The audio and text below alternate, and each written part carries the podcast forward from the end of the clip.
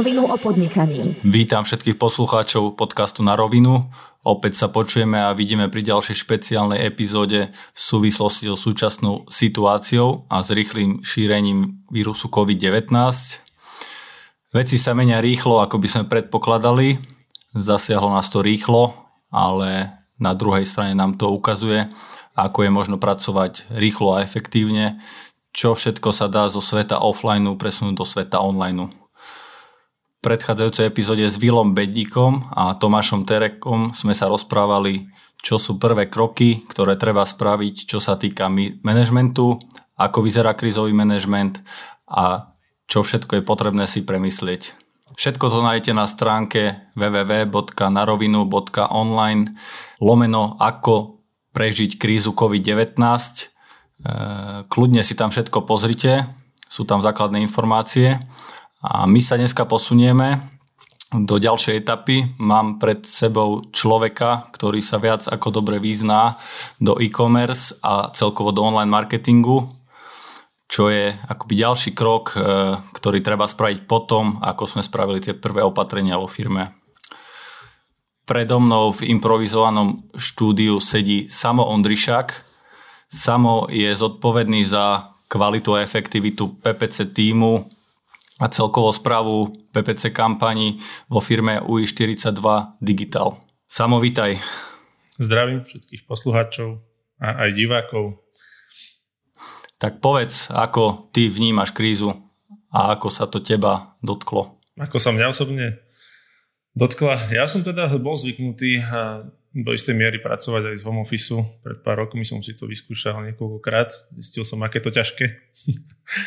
uh, takže som minimálne uh, zvyknutý uh, pracovať z domu, spraviť si nejaké prostredie, snažiť sa nerozptýlovať vynašaním smetí a podobných srand. Uh, ale samozrejme, okrem toho, z tej zmeny prostredia a zmeny stretávania sa s kolegami, ktoré je podľa mňa tiež veľmi nevyhnutné kvôli tomu sociálnemu kontaktu, ktorý spolu udržujeme. Aj keď máme aplikáciu Discord, kde sa voľne stretávame, alebo si dáme hodinku, že opýtaj sa ma, čo chceš, pretože momentálne, čo sa okolo nás deje, je v podstate nejaká zmena. A je to prúdka zmena, rýchla zmena, niekto sme ho samozrejme nečakali a my sa aj musíme teraz prispôsobiť a musíme vyhrať nad tou zmenou, pretože nemôžeme sa, nemôžeme sa aj poddať. A, a vidieť to v podstate aj u klientov, keďže um, u nás v Uličku, v digitále nie je pokoj u žiadneho klienta. Ako keď trošku sa ešte vrátim späť, čomu sa venuješ ty v pracovnom živote a čo vlastne UI42 Digital je, mm-hmm. ak ľudia túto firmu nepoznajú. Jasné. V pracovnom živote ja som aktuálne aj spolumajiteľ a člen boardu uh, spoločnosti U42 Digital. Uh, a my ako Digital sme firma, ktorá je v podstate business partnerom. My sme business partnerom pre e-commerce. A ja osobne, keďže teda mám nejaké spoluvlastnícke práva, som účastný na rozhodovaní vo formovaní našej firmy, čo sa týka cash flow, plánovania, takže vidím v podstate do bežného chodu firmy, aj čo sa týka administratívy a teda mi to dáva taký nadhľad voči, aj voči klientom, keď sa s nimi bavím o financiách, o riadení cash flow. A pomáha mi to pochopiť tie pochody, ktoré oni majú. Zároveň som šéf PPC týmu, to znamená PPC, Pay per click, reklama, vyhľadávanie na Google, porovnávače tovaru ako Heureka. Je to tým asi 20 ľudí, kde už v podstate mám troch tým lídrov, ktorí riadia tých ľudí. Máme tým v Trenčine, v Bratislave, máme jeden exportný tým, kde sú Rumúni, Maďari. To znamená, že alokujem ich prácu, snažím sa riadiť rast z toho strediska, či po kvalitovej stránke, tak po ľudskej, po výkonovej, aby aj tí klienti samozrejme s nami rástli neposlednom rade mám ešte teda na starosti niektorých kľúčových klientov. Uh, tých už je uh, ale veľmi menej, pretože ja som sa fakt potreboval v poslednom dobe uh, sústrediť viac na stratégiu a rozvoj toho celého toho strediska ako jednotlivých klientov, ale tých svojich si ešte stále držím, pretože chcem byť v takom úzkom kontakte a chcem vidieť, čo sa tam deje. Chcem byť mm-hmm. napojený na tie procesy, na tie problémy, ktoré majú a snažím sa hľadať nejaké riešenia. A už len také Mm-hmm. Kľudne môžeš. Ja už len doplním, že, že takou, takou málo často sa ešte venujem automatizácii a to je, či sú to rôzne skripty, nejaké procesy riadenia online kampaní, riadím, riadenie nákladov klientov. To už je taká čerešnička, pretože je to taký môj úlet od toho všetkého psychického rozhodovania rovno do kodenia, kedy rozmýšľame nad jednou vecou. Takže kodenie je pre teba v podstate ako manuálna pl- práca, keď si niekto ide vypnúť. A... Dobre, a vy ste firma, ktorá sa venuje primárne online, e-commerce a všetkým mm-hmm. veciam spojených s reklamou. Ako sa to vás konkrétne dotklo? Nás sa to dotklo v podstate tak, že niektorí klienti samozrejme automaticky trošku začali panikáriť pred dvoma týždňami, keď prišli tie prvé prípady, prišli prvé opatrenia, tak klienti začali panikať. Čo sa deje? Budeme niečo vypínať, budeme prepúšťať. A ja som tiež sa trošku nechal najskôr do toho vtiahnuť a potom si hovorím, že stop. Proste toto nás nemôže len tak teraz položiť a teraz si nemôžeme hovoriť, že čo všetko zle bude. Poďme to proste otočiť nejako na príležitosť. Vtedy som aj trošku napísal tých, tých pár článkov, aby som im zvedomil, že toto je aj príležitosť byť efektívnejší.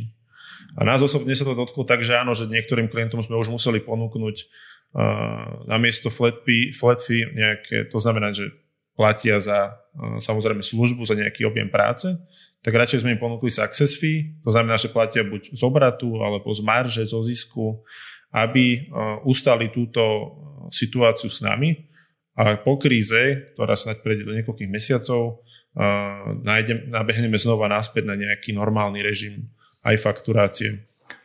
Dobre, a to sa týka možno tej klientskej časti reklam, čo sa týka vašich klientov, ale možno by som sa ešte pozrel na druhú stranu a to je riadenie ľudí a riadenie týmu u vás vo firme. Predpokladám, že vy ste technologicky pokroková firma. Ako sa zmedilo to riadenie? Ľudia fungujú normálne alebo pracujú z domu? Ľudia všetci už dva alebo tretí týždeň, myslím, pracujú z domu. Už je to tretí týždeň. Všetci povinne. Mali sme len asi 5 ľudí v ofise, čo sa týka financií, office managementu, ale tí po 4 dňoch tiež išli domov, to znamená, všetci pracujú z home office. My sme si museli spraviť plán kvôli, povedzme to také škaredé slovo, nahraditeľnosti ľudí, pretože môže sa stať samozrejme, že niekto z nás vypadne, niekto ochorie, niekto môže fakt dostať koronavírus a musíme mať plán, že kto toho človeka zastúpi, pretože on ak bude niekde na infekčnom, tak pravdepodobne nebude pracovať. A, takže spravili sme si plán toho, že kto by mohol prebrať a, projekty. A, a áno, zapojili sme trošku viac technológií, čo sa týka nejakého stretávania, takej tej socializácie. Super. Poďme asi teda konkrétne k tomu, čím sa zaoberáš, e, čo riešiš konkrétne, to je e-commerce. Vieš tak zo široka povedať, čo to e-commerce je? Lebo v podstate sklonuje sa to dosť často, každý o tom rozpráva, ale až tak veľa ľudí nevie presne, čo to je a možno si myslia, že sú to veci, čo sa týkajú e-shopov. Je to inak? Vieš to nejak ozrejmiť? Áno, podstate e-commerce je online predaj tovarov a služieb uh, cez internet. Nie sú to len e-shopy, sú to aj samozrejme služby, napríklad mobilní operátori, to je tiež e-commerce. Uh, vzdelávanie môže byť e-commerce, môžeš predávať kurzy, uh, môžeš predávať, neviem, servis okien. Hej. To znamená, že ten, ten e-commerce sa dotýka viacerých sfér. A teraz sa to samozrejme trošku len uľahčilo a urýchlilo. Myslím, že je správny čas na to, aby sme sa posunuli ďalej a podnikatelia, ktorí nad tým neuvažovali, si rozbehli presne v tomto momente online. Vieš povedať, ako predbieha tá transformácia? A kľudne aj nejaké jednoduché príklady, ktoré ste vy u vás riešili vo firme, že mali na začiatku čisto len fyzické mm-hmm. prevádzky a posunuli ich do online. Áno, tak tá transformácia, tu treba rozlišovať, že v akom segmente si. Mm-hmm. To znamená, že ak predávaš fyzický produkt, áno, je veľmi ľahké ho predávať online. Akože sú samozrejme výnimky ako zbranie, ktoré teda vôbec nemôžeš ani inzerovať na žiadnych uh, online kanáloch. Uh, ale ak máš fyzický tovar, ktorý vieš nejako doručiť, tak áno, pre teba je cesta v podstate teraz e-shop, keď máš zavretú predajňu. Uh, ak nemáš fyzický produkt, tak to závisí, že ak máš nejakú službu, aj tá sa dá povedzme pretaviť do online. Napríklad minule som jednej známej kaderničke som poslal príklad, že počúvaj Erika, daj, ja viem, že vy kaderníci teraz proste ste na mesiace out, lebo ona v podstate fyzicky reálne nemôže nikoho prijať. Hovorím, daj si nejaké pred objednávky nejaké kupóny, že neviem, že 5 strihaní za cenu 4 predplatiť, aby si mala z čoho žiť. Hej, aby tvoja rodina mala z čoho žiť. To znamená, že my by sme aj všetci mali tých to drobných podnikateľov takto podporiť formou e, nejakého online predaja, nejakého predplatenia služieb, hocičo. A na to nepotrebuješ nič, na to potrebuješ Facebook a napísať svojim klientom, že počúvajte, tiež som v takejto situácii, nechcete si predplatiť službu, samozrejme, potom vám to budem odratávať, všetko super. Ne? To sú služby napríklad. Keď si zoberiem taký, taký príklad, čo máme teraz čerstvo nový, je v Trenčanských tepliciach je eventová agentúra Spicy Brown. Tí ľudia zo dňa na deň prišli v podstate o akúkoľvek držbu. Pretože organizovať veľké eventy po Slovensku, neviem, či aj za hranicami, mať 100 ľudí, mať flotilu aut, teraz ľudí nechceš poslať domov, čo urobíš? Ty eventy môžeš začať robiť online, ale ty si robil eventy pre firmy. Preto, aby tí ľudia tam boli spolu, sa socializovali, robil si koncerty, ktoré teraz robiť nemôžeš. Tak majiteľ namiesto toho, aby si povedal, že no dobre, tak prepustím si všetkých ľudí, tak si povedal, OK, mám dodávateľov, robím ešte aj catering, mám dodávateľov na potraviny, mám auta, mám ľudí, ktorí už nejaké stránky robili, aj keď to neboli e-shopy. Mám vlastne hygienické povolenia, keďže robím catering, tak OK, spravím online obchod s potrovinami. V útorok ho začali robiť a v piatok bol na svete. A prvé PR články boli na svete. 100 ľudí sa do toho obulo a to šlapalo. Takže to je možno taká hlavná myšlienka celého, že netreba uvažovať konkrétne o tej službe, ktorý už mám a chcem ho nejak pretransformovať do toho online, ale treba sa pozrieť aj do iných biznis odvetví, ktoré môžem priniesť a netreba stať na, na mieste, ale treba sa pohľadnúť okolo seba a kľudne ten biznis celý zmeniť, ak robím ten biznis, ktorý sa teraz ro- nedá robiť, ako napríklad eventy, e, kaderníci, prípadne iné služby. Presne tak. Treba sa určite ovládnuť po iných častiach toho biznisu. A ja len doplním, že ty si o tom písal aj článok, tak ja to hodím potom po tento podcast do show notes a môžete si to prečítať. Je tam viacero skvelých príkladov a viacero členení eh, ohľadom tejto témy. Super, díky.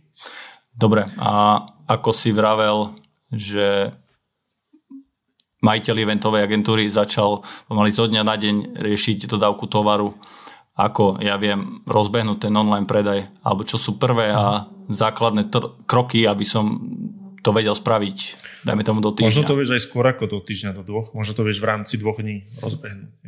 Tých možností je veľa. Ak predávaš fyzický tovar, je tu ešte jedna možnosť, ty sa môžeš napojiť povedzme na marketplace, to znamená, že niečo, čo predáva už tovar od rôznych dodávateľov, to znamená MOL, zrýchlil vytvorenie svojho trhoviska, to znamená, Ty si vytvoríš súbor, pošleš ho do molu a oni budú ten produkt predávať na svojej stránke a ty ho len doručuješ. Uh-huh. To má výhody aj nevýhody. To znamená, že ak máš mol, ak predávaš na mole, nikto nevie, že to predávaš ty. To znamená, že to tvoje povedomie o tvojom brande uh, neexistuje. Hej? Ale, alebo máš druhú možnosť, kde už v podstate, keď niečo už fyzicky predávaš, tak ty už nejaký brand máš a samozrejme, že ho chceš budovať a možno s tým brandom chceš ísť do x krajín. Hej, tak máš možnosť si vytvoriť e-shop. Ale ešte predtým, ako vytvoríš e-shop, potrebuješ ho predávať na nejakej domene. A najväčším takým problémom slovenských e-shopov je, že vytvorím si e-shop a nazvem ho náradie SK, mm-hmm. lebo predávam náradie. Ale to je, to je trošku taká chyba, že ja za rok môžem predávať kozmetiku, ja môžem predávať potraviny, ja môžem predávať hocičo, lebo budem taký dobrý, budem poskytovať takú kvalitnú službu a potom tá doména začne byť problém. To znamená, že ak idete robiť e-shop, tak si nepomenúvajte doménu ako kategóriu. Nerobte to prvoplánovo. Áno, možno získate rýchlo pozíciu na nejaké kľúčové slovo, ale to neznamená, že vy budete s tým e-shopom úspešní.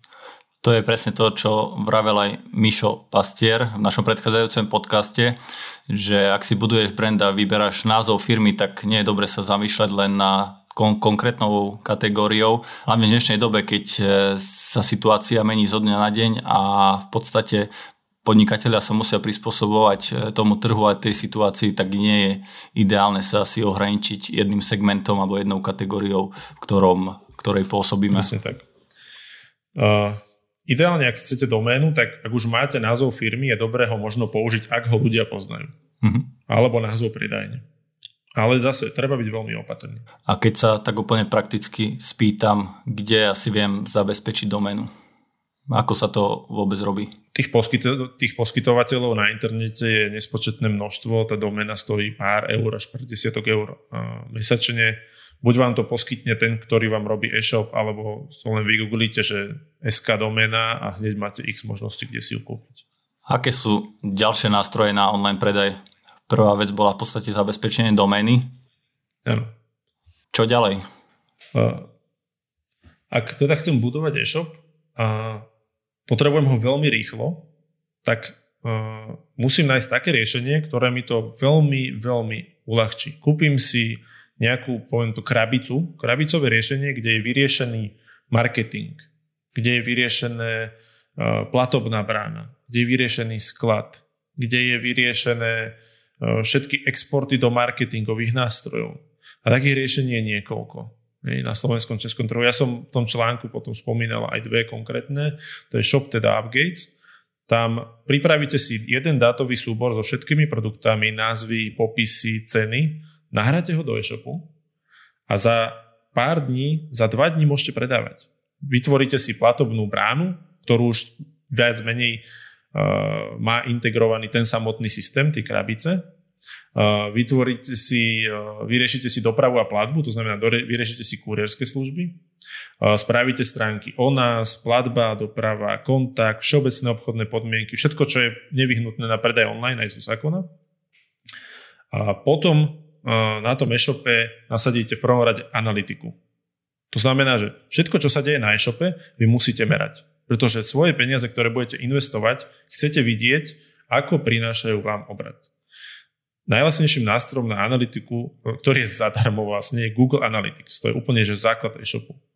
Treba tam nastaviť e-commerce, to znamená meranie obchodu, e-shopu, a objednávok, kroky košíka, meranie detailu produktu, všetko, čo mi dá potom následne metriky, na základe ktorých sa budete či vy, alebo nejaký freelancer, alebo nejaká agentúra, alebo my ako business partner venovať a budeme vedieť, ako riadíme ten marketing. To znamená, že budeme vedieť presne náklady, ktoré idú do, do tých rôznych marketingových kanálov a obraty.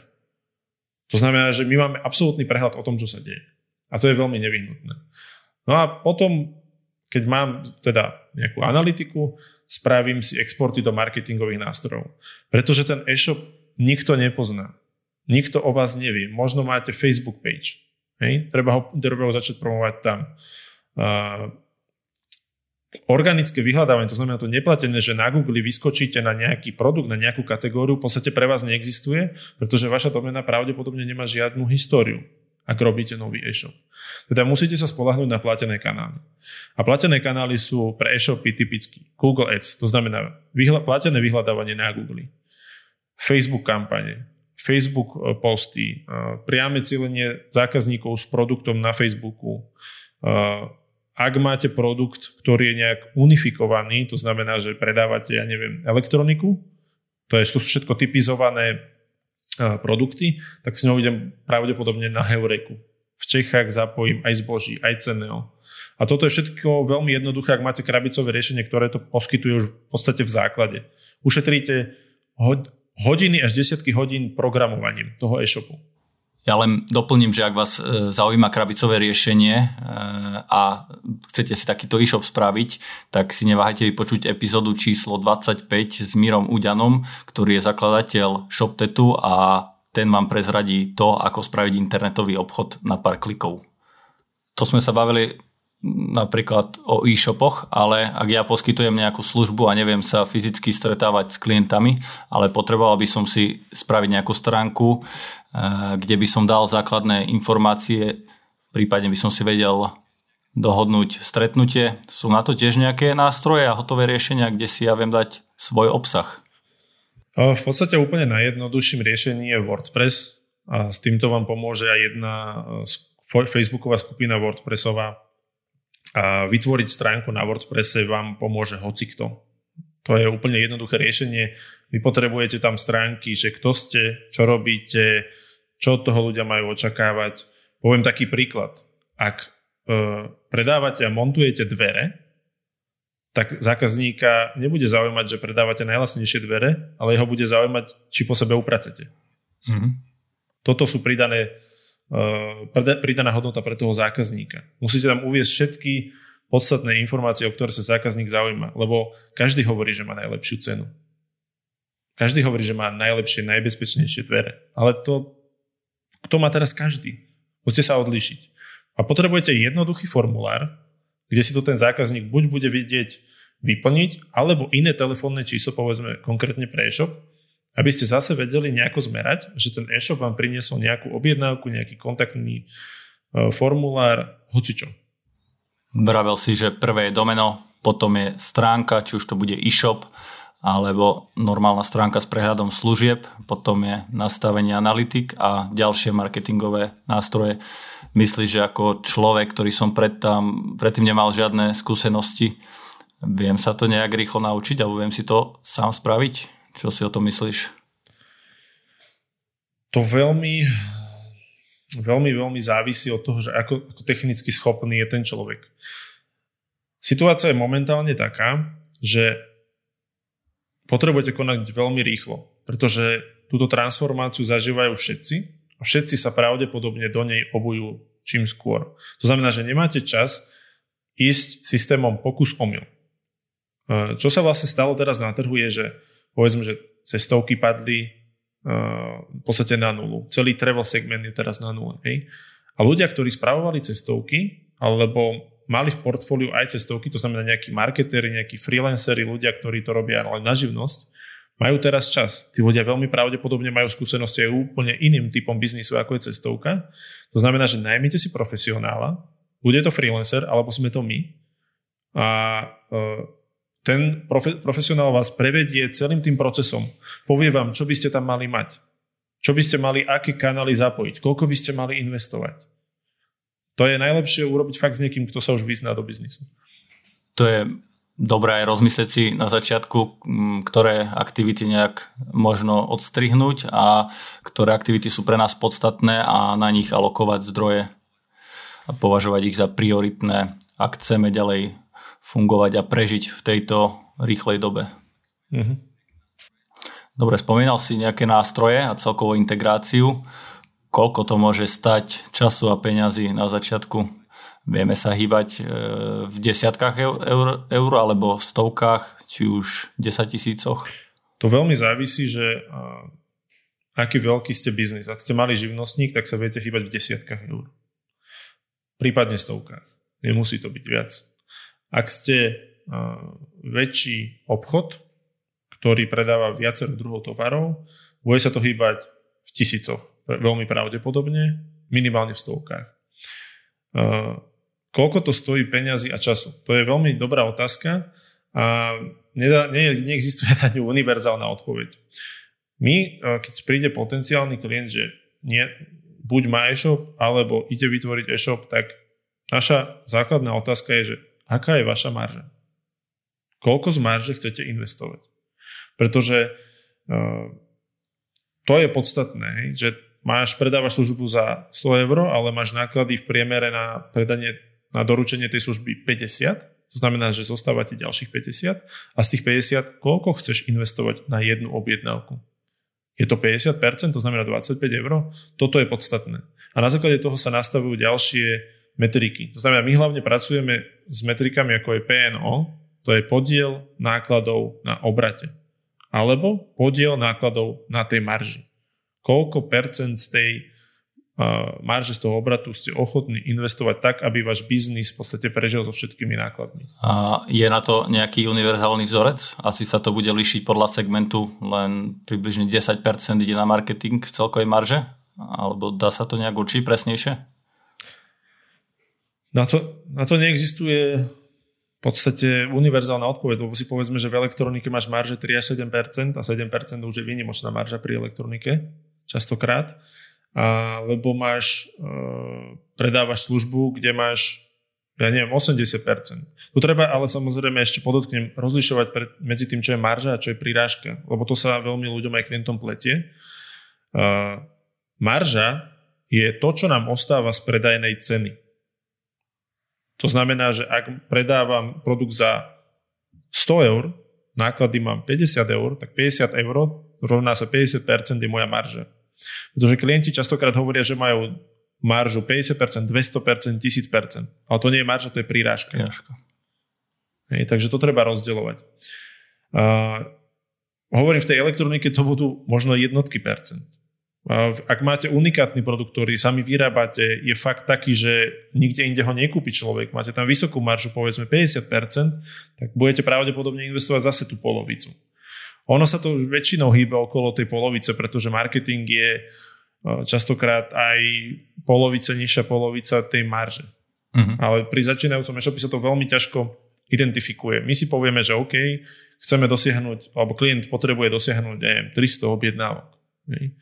My vieme, že on má náklad na doručenie objednávky v priemere, uh, ja neviem, 10 eur a má zisk 10. To znamená, že my môžeme investovať možno 5 na tú objednávku. Uh-huh. To všetko uvidíme v čase. To znamená, že stanovíme si nejaký základ a v čase, v dňoch, týždňoch, mesiacoch hneď vidíme, ako sa ten biznis hýbe a či, si, či tie čísla, ktoré sú nastavené, či sú nastavené správne. Super, bavili sa sa teraz možno o nejakých základných nastaveniach, o prvých krokoch, ktoré je nevyhnutné spraviť, ale keď sa pozrieme trošku do budúcnosti, myslím, že táto kríza, táto situácia nebude za týždeň ani za mesiac preč, ale bude to mať asi nejaký ďalší priebeh. Aký to zatiaľ nevieme, ale ak sa na to pozrieme v strednodobom horizonte, aké sú ďalšie možnosti rozširovania aktivít v online svete. Stránku už teda mám, mám Analytics, čo ďalej?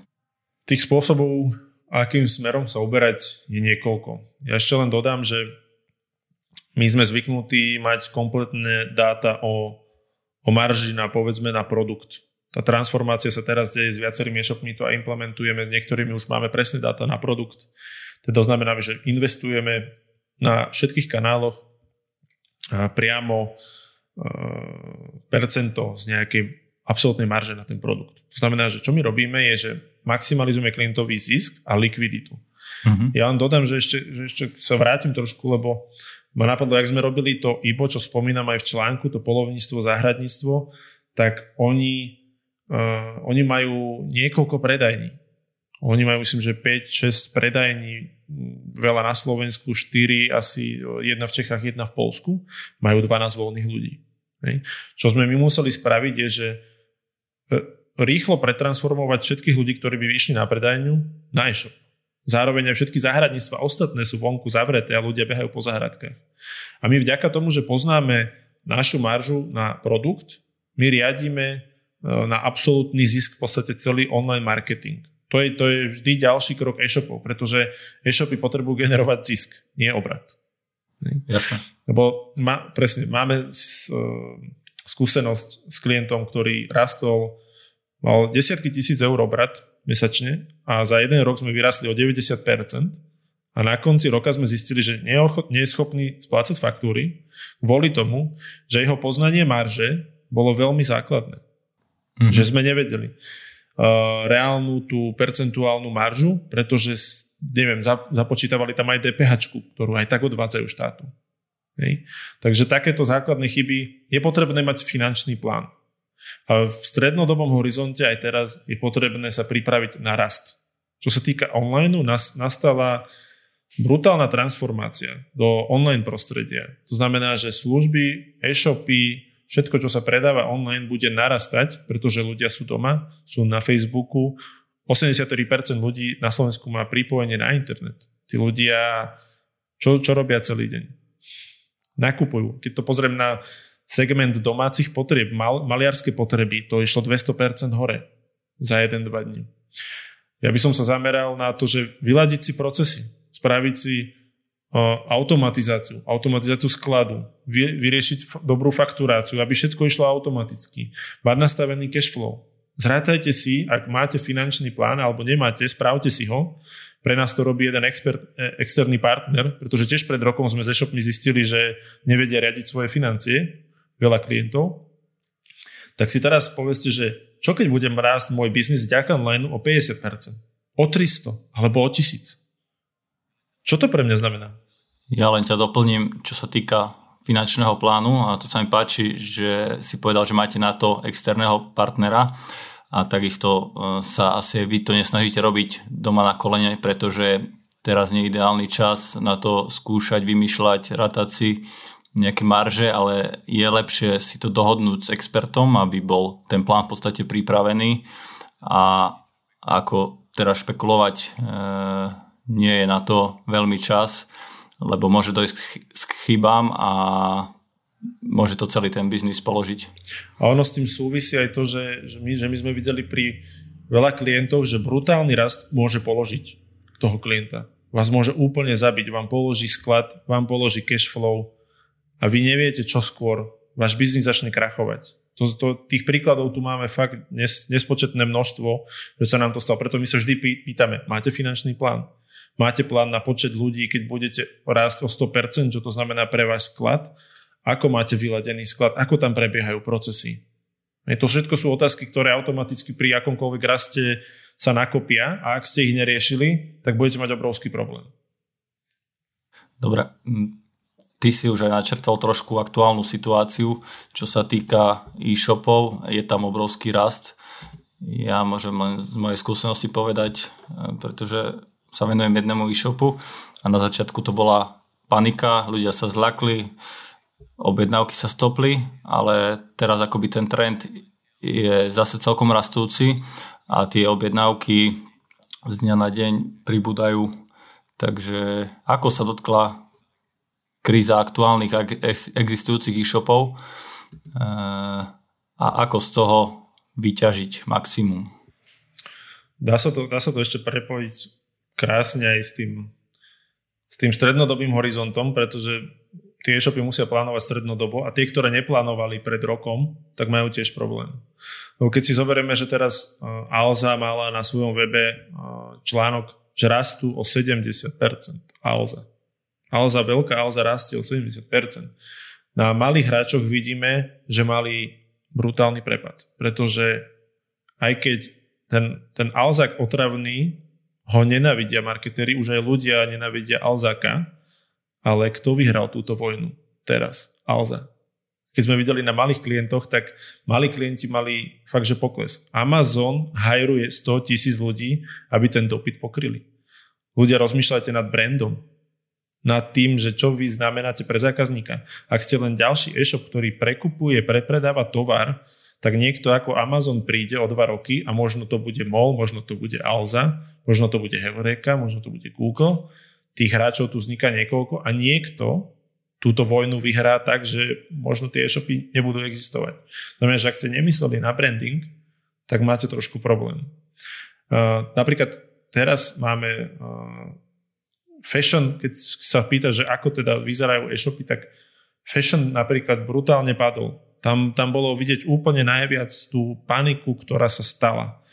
Uh, klient Juraj Bednar hodinky SK už re, postupne rebrandované na Irisimo, presne vie, o čom hovorím. Uh, ten prvý týždeň nastala panika, ľudia to nechceli kupovať, tento víkend nastalo také znovu oživenie, dôvera, všetko je to podľa mňa aj spojené s tým, koľko nových prípadov nákazy sa objaví. Ale zase na druhú stranu my toto, že sú krajiny, ktoré tomu klientovi napríklad padli veľmi výrazne aj o 70-80%. A sú to, klient, sú, to, sú to krajiny, kde nemá rebrandovaný tú značku. Hej. To znamená, že asi vyzerá to tak, že využijeme túto krízu na to, aby sme tú značku rebrandovali, pretože to nebude nič bolieť. Hej. Keby sme po nejakom rebrandingu v čase dobrého mesiaca spravili chybný krok, tak uh, ten rebranding eh, by možno bolel 30% obratu, pri desiatkách tisíc eur, to už je významná čiastka, ale teraz to bolieť nebude. Je, že tá kríza sa dá trošku aj otočiť na uh, veci, ktoré ste chceli urobiť, nemali ste na ne čas a vedeli ste, že ich potrebujete urobiť. Možno ich, potrebujete, možno ich môžete urobiť práve teraz.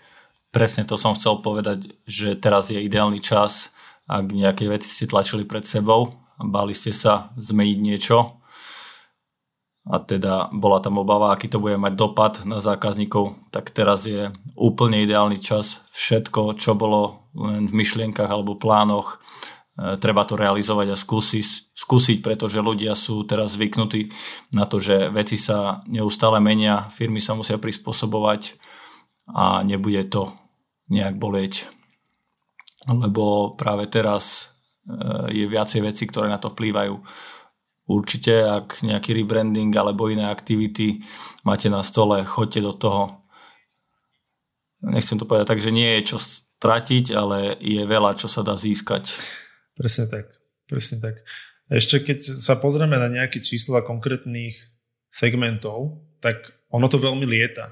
Teraz je uh, nastala pred týždňom panika. Potraviny, lekárne, drogerie, to všetko išlo hore, pretože ľudia sa potrebovali predzásobiť.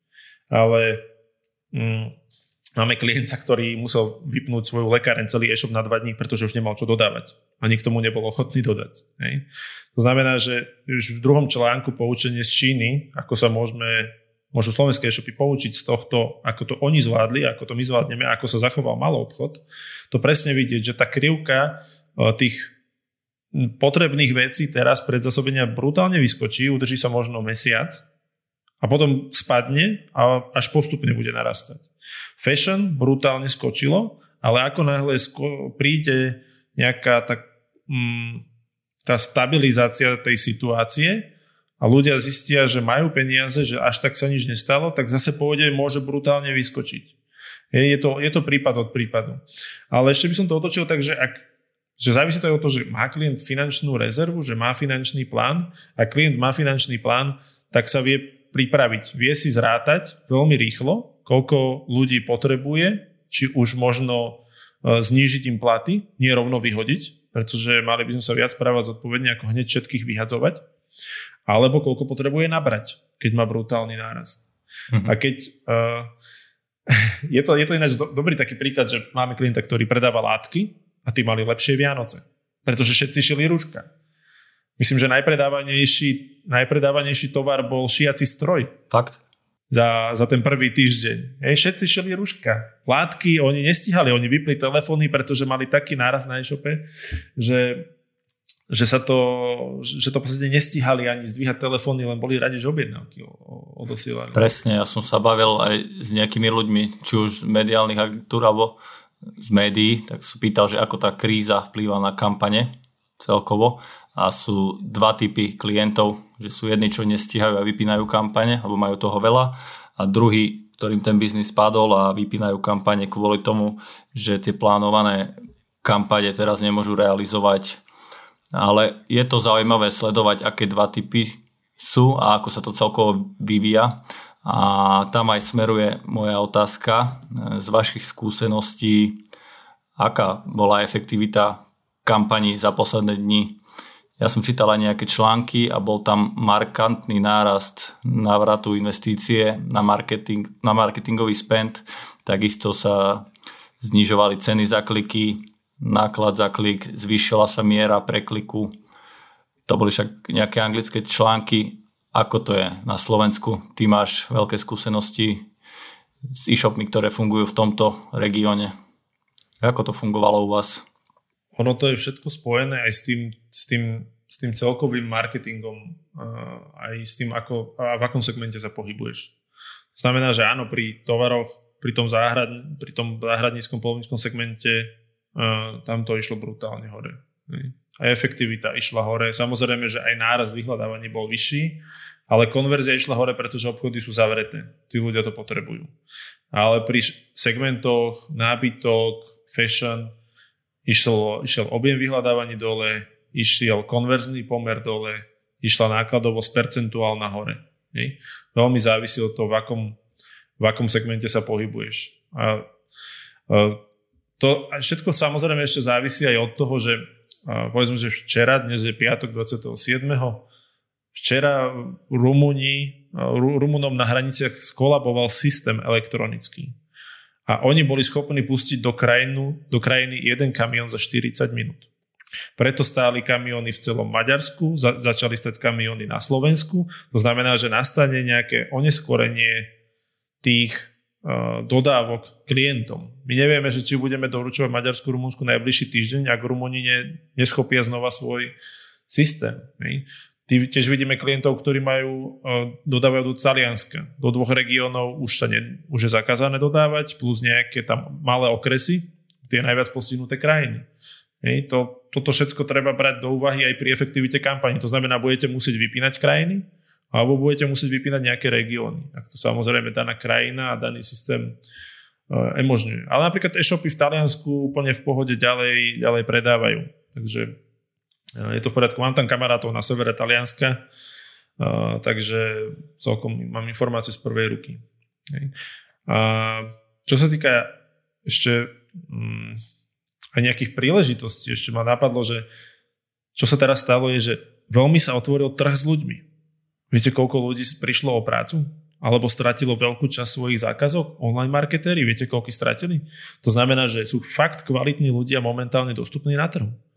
Ak budujem e-shop, tak ja od klienta, od e-shopa očakávam, že na jeho strane bude tiež kvalitný partner ako u nás.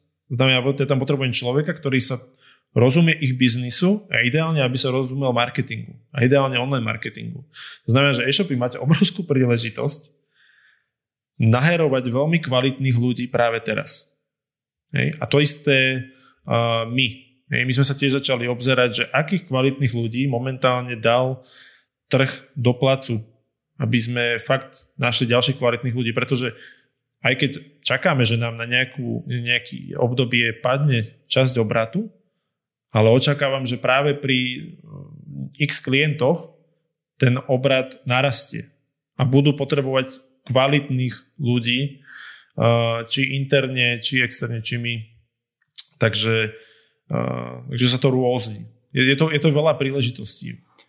Tak to je možno aj dobrá poznámka pre poslucháčov, že, že ak hľadajú nejaký biznis alebo odvetvie, v ktorom by sa chceli re- realizovať, je ideálny časať začať s nasávaním vedomostí, čo sa týka online, e-commerce a všetkých týchto vecí, pretože vyzerá, že čo sa týka segmentu e-shopov alebo poskytovania elektronických služieb, tak bude veľká príležitosť, kde možno na začiatku nejakým štýlom freelancovania alebo živnosti vedia začať a postupne sa to môže pretvoriť aj do podobnej firmy, ako máte vy, kde viete poskytovať komplexné riešenia, čo sa týka e-commerce. Dobre, ešte si spomínal článok, čo si písal ohľadom Číny, Japonska, Južnej Korei, kde si porovnával zásobovanie, e, reklamu a iné veci. Je to nejaká case study, z ktorej sa vieme poučiť? Je to dobrý príklad, e, že ten trh sa bude umerať tým smerom alebo do tých končín, kde je Čína teraz?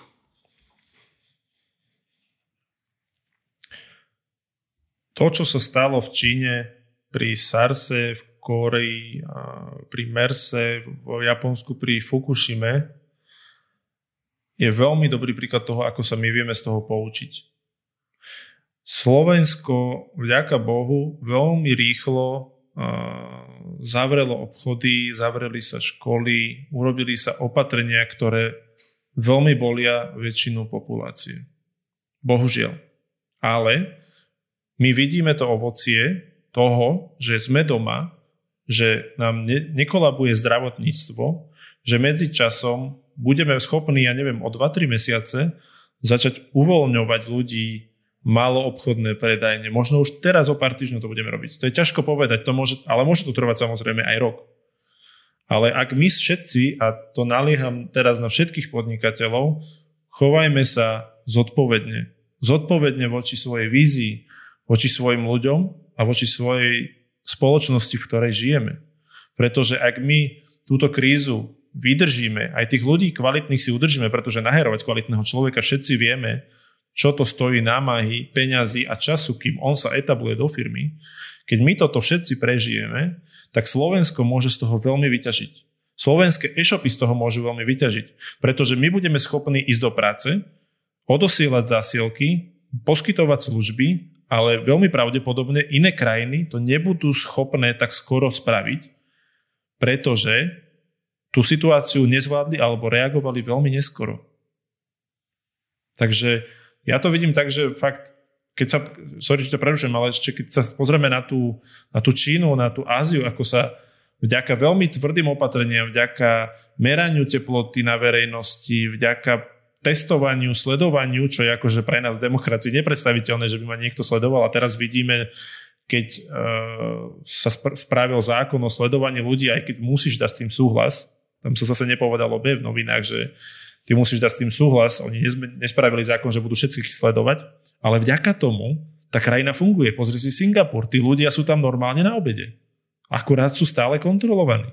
Tí ľudia fungujú. To znamená, že aj my sa z toho môžeme poučiť, že my o, o chvíľu tu budeme pracovať normálne tak, ako predtým. A čo to ešte ale znamená aj do budúcna? To znamená, ak som spomínal Alza Mall, Marketplaces, veľmi pravdepodobne tí budú veľmi rásť. Možno tu skôr vznikne nejaký stredoeurópsky Amazon, ako Amazon sa vôbec obzrie za nejakou strednou Európou a niekto to tu vyhrá. Hej? To znamená, že nastáva tá transformácia do online, musíme ju využiť, musíme sa aj prispôsobiť, musíme nájsť nové príležitosti. Lebo keď sa pozrieš ešte na uh, SARS v Číne, tak čo sa tam stalo, je, že vznikla Alibaba. Práve vďaka tomu, že ľudia boli doma, potrebovali niečo nakupovať si domov, tak vznikla Alibaba. Pri finančnej kríze 2008-2009 vznikol Uber. To sú všetko príležitosti, to sú nové výzvy, ktoré prichádzajú a treba sa im prispôsobiť. Netreba o tom veľa hovoriť, treba proste robiť. Aj marketerom hovorím, že Áno, všetci eh, sa chceme uistiť a chceme byť zodpovední, ale treba robiť, lebo treba biznis hýbať. Keď sa nehybe biznis, nehybe sa ekonomika, nemá štát peniaze, to znamená, že všetci sme na nule. S týmto úplne súhlasím a popravde nemám ďalšie otázky, lebo si to tak krásne zakončil. Je to jasné, treba robiť, treba byť flexibilný. Možno ešte o to viac mne sa páčilo aj to, že každý vravel, že tá doba bola strašne uponáhľaná. Niečo sa spomalilo tým, že ľudia sú doma, ale ja si naopak myslím, že podnikatelia musia byť ešte dvakrát rýchlejší, ak nie viacnásobne. Treba byť hlavne vyneliezavý, treba zapojiť svoj rozum a treba sa obhľadnúť po ďalších príležitostiach a jednoduchá vec treba robiť, keďže nikto to za nás nespraví. Súhlasím a veľmi ti ďakujem za tento rozhovor. Približil si nám, ako funguje e-commerce. Mne z toho bola jedna úplne jasná vec a to je to, že vy nepôsobíte len ako zapínači reklam na Google alebo na Facebooku, ale ste ako business partnery a či už sa to týka finančného plánovania, percent alebo maržovosti, rôzne iné ukazovatele, ktoré možno človek, e, ktorý sa tomu nevenuje, ani nevedel, že niečo také existuje a treba sa tomu venovať. A zastávate veľmi pevné miesto, čo sa týka celkovo biznisu a som teda veľmi rád, že sa venujete komplexným aktivitám. Verím tomu, že pomôžete čo najväčšiemu počtu klientov v tejto neľahkej situácii Celý tento podcast, ktorý sme nahrávali, nájdete na www.narovinu.online a na všetkých streamovacích platformách. Ešte čo by som chcel povedať je fakt, že sme dali dokopy stránku, ktorá má slúžiť ako poradca pre malé a stredné podniky počas pandémie COVID-19. Takže všetky nástroje a praktické informácie nielen z dnešného podcastu, a tie, čo samo spomenul, ale aj z podcastu, ktorý sme mali s Tomášom Terekom. Tam nájdete. E, budeme to postupne aktualizovať, pridávať nové veci a samo na záver nejaký odkaz, ak máš, môžeš s nami zazdieľať. Len sa zopakujem a pripomeniem, buďte zodpovední, pracujte, makajte a všetci budeme o pár mesiacov v pohode. Ďakujeme pekne, to bol Samo Ondrišak z UI42 Digital. Ja som veľmi rád, že sme práve s tebou nahrávali tento rozhovor.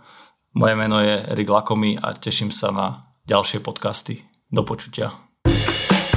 Počúvali ste na rovinu o podnikaní. Dvojtýždenný podcast spoločnosti ProSite Slovensko. Podcast na rovinu o podnikaní nájdete vo vašich mobilných podcastových aplikáciách alebo na streamovacej službe Spotify, ale aj na webe www.narovinu.online. Dnešná epizóda vznikla s podporou ProSite Academy, vzdelávacej platformy spoločnosti ProSite Slovensko. Strich a produkciu zabezpečila spoločnosť Button Media. Do počutia o dva týždne.